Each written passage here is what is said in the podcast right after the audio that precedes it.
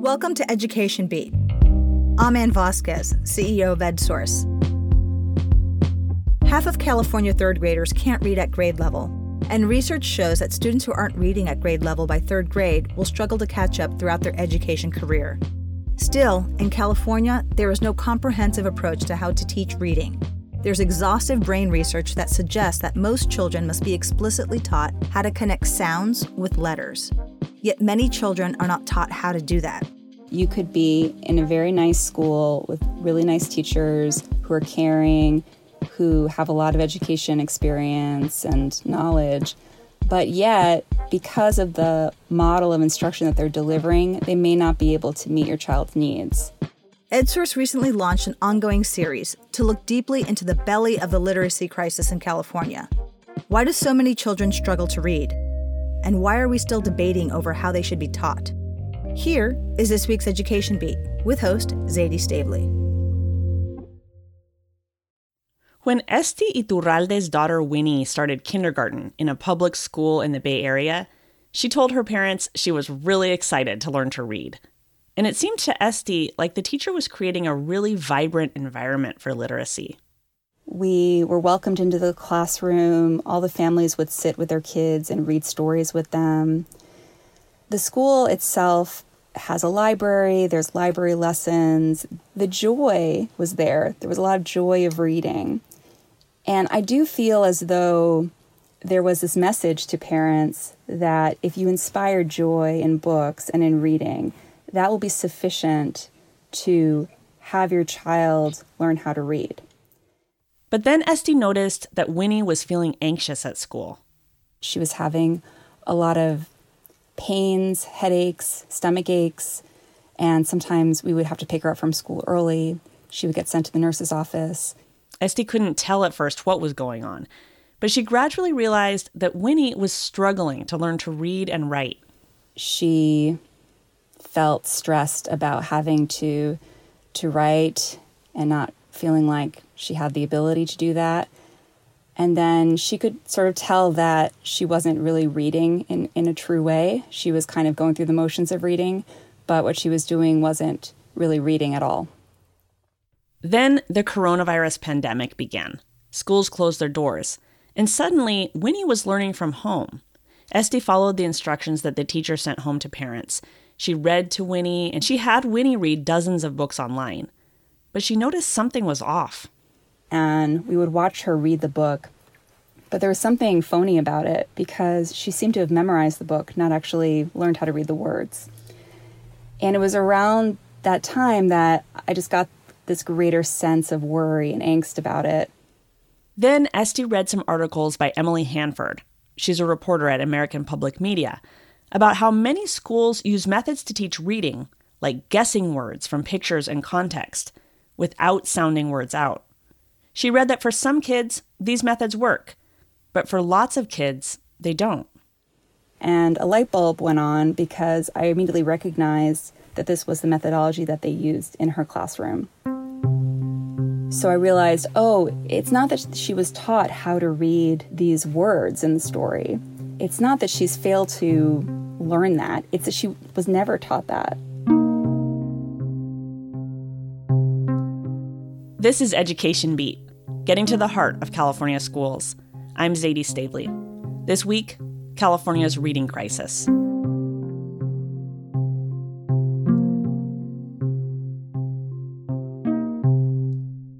Lots of kids in California are struggling to learn to read, just like Winnie did. So, EdSource is embarking on an in depth, ongoing series about the literacy crisis in California. We've published two stories so far, written by my colleagues Karen D'Souza and John Fensterwald. Hi, Karen and John. Hey. Hey, Zaidee. So, Karen, why don't you tell me first, you know, how is California doing with teaching kids to read?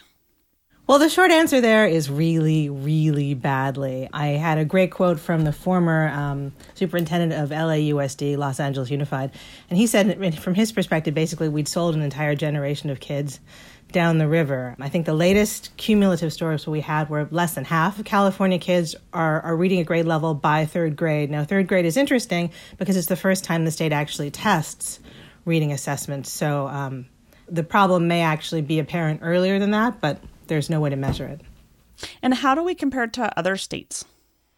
Well, we know on the NAEP scores, which is a National Assessment for Educational Progress, we have made some progress in reading scores in fourth and eighth graders over the past two decades. So, the latest NAEP report for 2019, California was behind the national average, and it's behind 21 other states that are clearly ahead of California. And then there's a whole block of states that are similar to California that are score within a point or two, and they say, well, you're basically alike. So we, we're, we're not at the national average. And a state like Mississippi, which has gone through this intensive state approach to reading, and it reached from near bottom to national average over the course of seven years, which is very impressive. It can be done.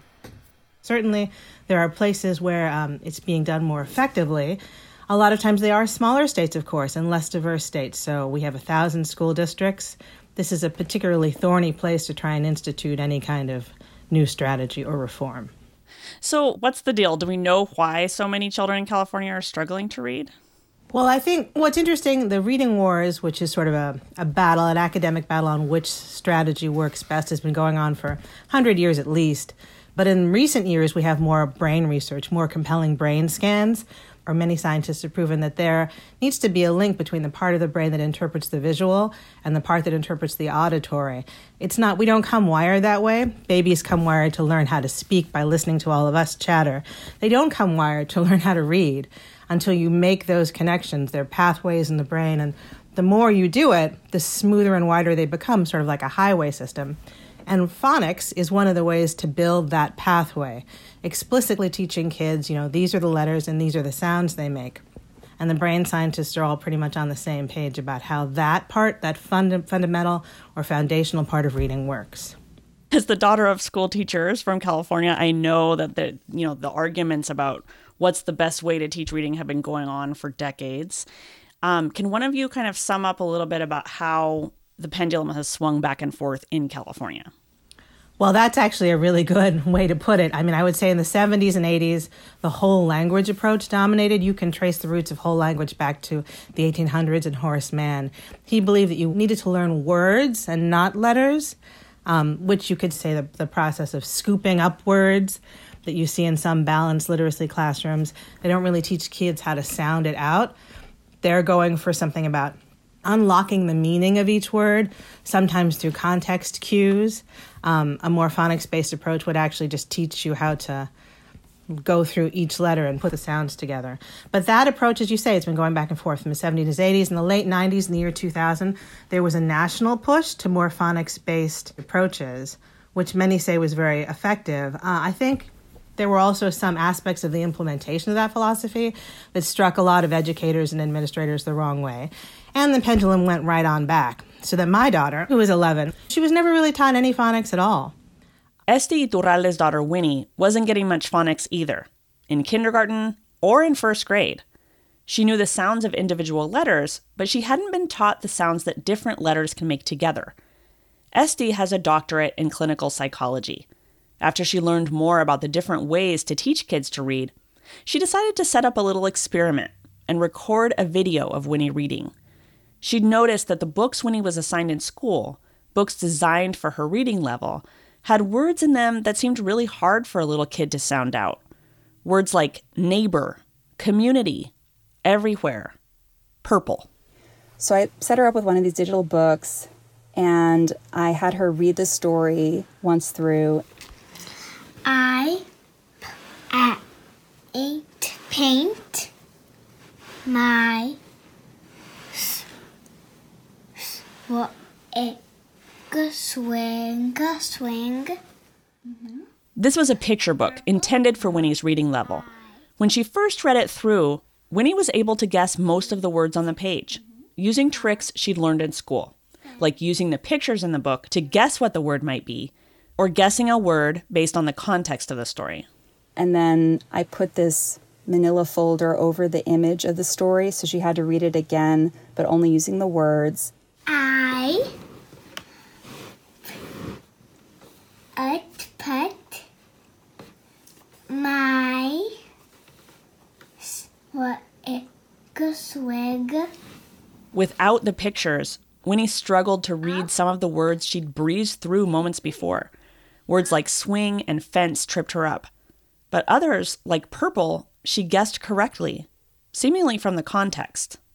And then I showed her unfamiliar words from the story or less familiar words from the story one at a time to see how she would read them. First, does and fence. The stars. N, k, n, k, fin. And then I had her read the word purple in isolation. And even though she'd been exposed to the word purple all all those many times, she didn't recognize the word at all. Oh. How are you? Despite having read the word purple successfully 16 times just moments before, Winnie could not recognize the word at all once it was stripped of context. And what that told me was that the word purple was just a blob to her. It was not something that she was reading using the symbols and the sound connections with the letters. I was taken aback by it because it was much worse than I expected. I truly could not believe that she couldn't read this word that had been exposed to her so many times. To Esti, this meant that those tricks Winnie was being encouraged to use, figuring out a word by the picture or by guessing the word based on the context, weren't really helping her to read. Esti was so surprised by this that she decided to try out a different way of teaching Winnie to read. I didn't expect it to be as powerful as it was. First, Esti found a bunch of words for Winnie to read that had similar sounds, made up of similar groups of letters, as in the word purple. So, for example, she used turkey and surf because they had the UR that says er in them, and apple, which has a consonant plus LE, saying ol, and turtle, which has both, the er and the ol. First, she checked to see if Winnie already knew how to read the words. E tacker e arayula Sapphire, Tarular, Apple. Okay, you know that one. Then Esti taught her how these groups of letters sound. So the UR makes the sound er. Say er. Er. Er. Sir. So something about LE is that when it sees a consonant, it just loves to hug that consonant. It goes, ooh, and it just hugs. And then she had Winnie try to read the words again. Er. Burn.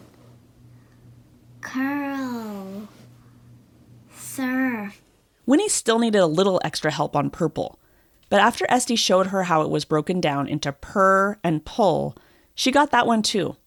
And the next day, she could still read the words. That hadn't happened before. Winnie zoomed ahead in reading with this kind of help at home, and by the beginning of second grade, she was reading above grade level. Now she loves reading.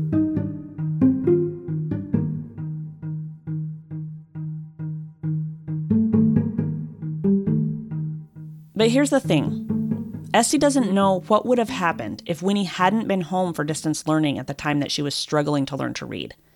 Or what would have happened if her mom hadn't known about the different ways to teach reading hadn't been able to study how to teach those phonics skills. It really upsets me. I think that's one of the things that causes me to keep talking about this because even though I see her being out of danger, I see this pathway where she would have been in a lot of danger and it would have slipped by us and we wouldn't have noticed. And I think that it would have been much harder to fix later. There's so much about my experience as a psychologist and, and my past experiences assessing kids and observing kids' behavior. And I just don't think a lot of parents would have that, nor should they. You shouldn't have to be this really conscientious, overly educated mom. you should just be like a normal person. Esti's story is compelling. She put her videos of Winnie reading with different methods on YouTube, and they blew up.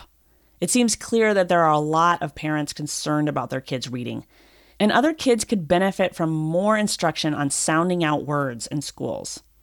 California has an English language arts framework which says that teachers should teach phonics along with other things like vocabulary development and comprehension. But different schools teach reading in different ways. And so when you ask what is California's role, well, it approved the framework and then didn't distribute it widely and hasn't done anything to emphasize to districts that you should do this. We don't know how language is being taught in individual illiteracy is being taught in individual districts. We don't know whether it's whole language, or, and we the state is saying basically, uh, we don't care. It's up to you to decide, and it's up for you to decide what textbooks you use and how you train your own teachers. And this year they said with two hundred and fifty million dollars, we're going to help the poorest schools in the state get coaches, but there's not explicitly said in the bill please use the science of reading. Make sure everybody's on the same page here. We don't know that. And so it's it's local control, but that really becomes an excuse for inaction and taking any guidance from the state or any clear instruction as to what you should be doing.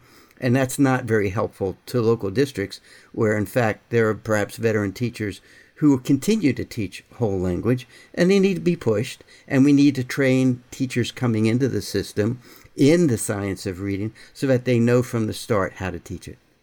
Karen, you talked with a couple of kindergarten teachers who who had struggled to teach kids how to read. Um, can you share a little bit what they what they shared with you? So there was some phonics in their instruction. I guess they learned later not enough and not enough for most of the kids in their classroom. So they had gone through everything they were taught to do, which is to immerse children in the joy of literature, to read to them and encourage them to read, to let them pick out books. Um, you have publishing parties where kids get donuts and they laminate their novels onto the wall. But um, without phonics or any understanding of spelling, uh, some would argue that those exercises don't actually teach them how to read. And all of these teachers had families coming to them in crisis, wondering what had went wrong and what could they do to help their kids. And actually, all of these teachers had the same, you know, I don't know how to help you.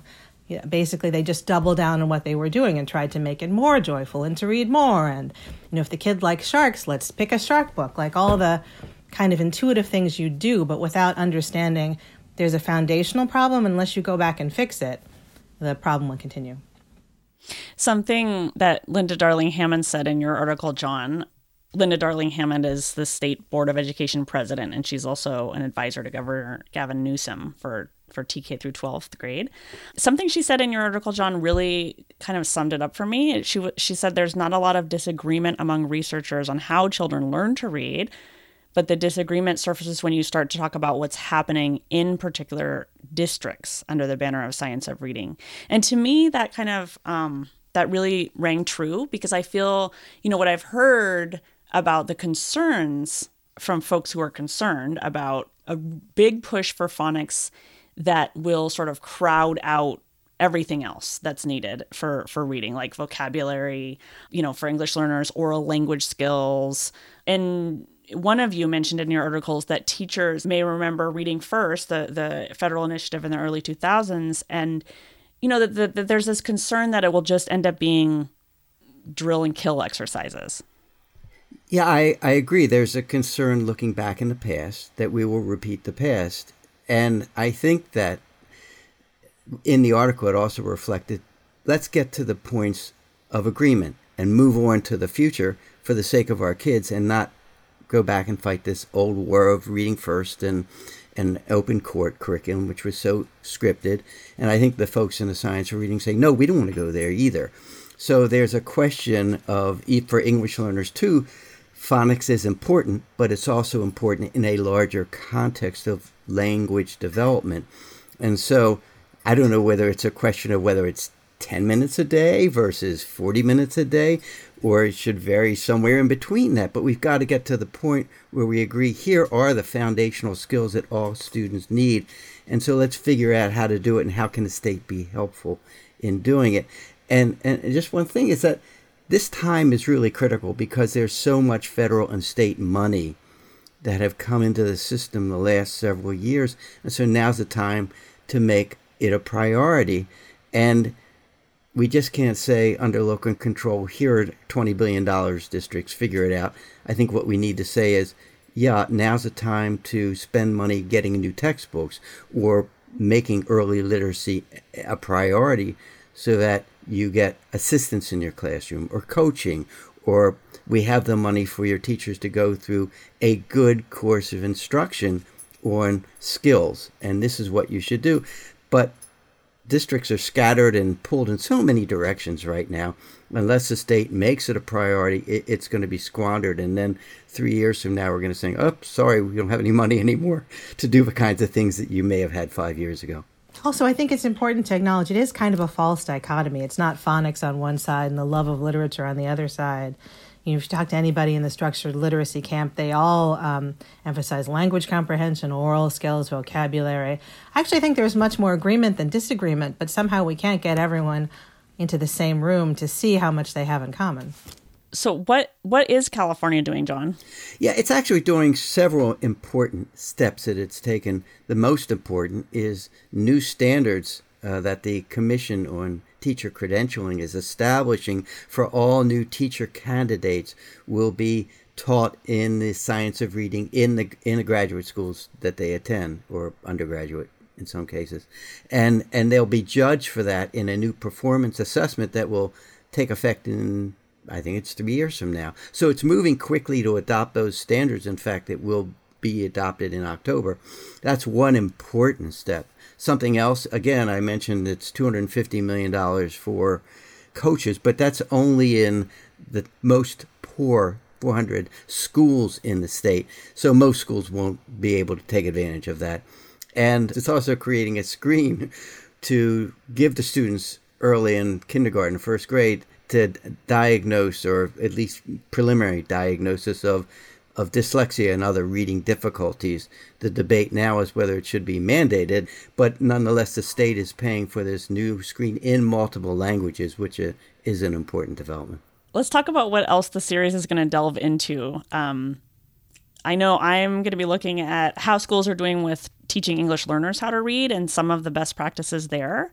Um, and I believe Diana is going to be looking at um, this teacher preparation bit and teacher credentialing. The next um, leg to drop, I'm not sure exactly when, but it's basically about a lawsuit against the state, um, arguing that it had violated children's civil rights, the right to learn how to read. Um, there was a settlement in 2020 and the state um, agreed to give $50 million to the lowest 75 schools, the lowest performing 75 schools on that third grade reading assessment. And they're undergoing now like a three year kind of literacy lab trying to rethink their instruction with various successes and challenges. And so that's what part three is really about looking at what was their experience like, you know. And the question for me is really can the can the poorest performing schools in the state of California, amid a global pandemic, with all the other stresses they already have in terms of you know inconsistent training, spotty attendance, high staff tur- turnover, if they can make some progress with an evidence-based approach, then that ought to hopefully do something to bridge consensus in the reading wars. And part of our series will actually reporters will be going to the classrooms in some of these schools, and we'll get readers will take a look and say, well, what is the difference that it's making? How are students being taught? And let me let me just say that this is an incredible laboratory that the state could benefit from. I don't see as of yet, Karen, tell me if I'm wrong, I don't see any real state interest in doing the kind of research that even EdSource is doing to draw these kinds of conclusions, which will be important. I think that's fair to say. I mean, the, actually, I just got a response today from the CDE after uh, much, much prompting that they will use the evidence they get um, towards legislative analysis in the future. So um, I think at least we know they'll be looking at it. Uh, whether or not they're looking at it with a mind to reform statewide reading instruction, I think, is a fair question. Well, that's encouraging news, breaking encouraging news to hear. So we'll see what happens. Okay, thank you both very much for for joining me, and we will definitely be following up on this series as we move forward. Thank you. It's Been a pleasure.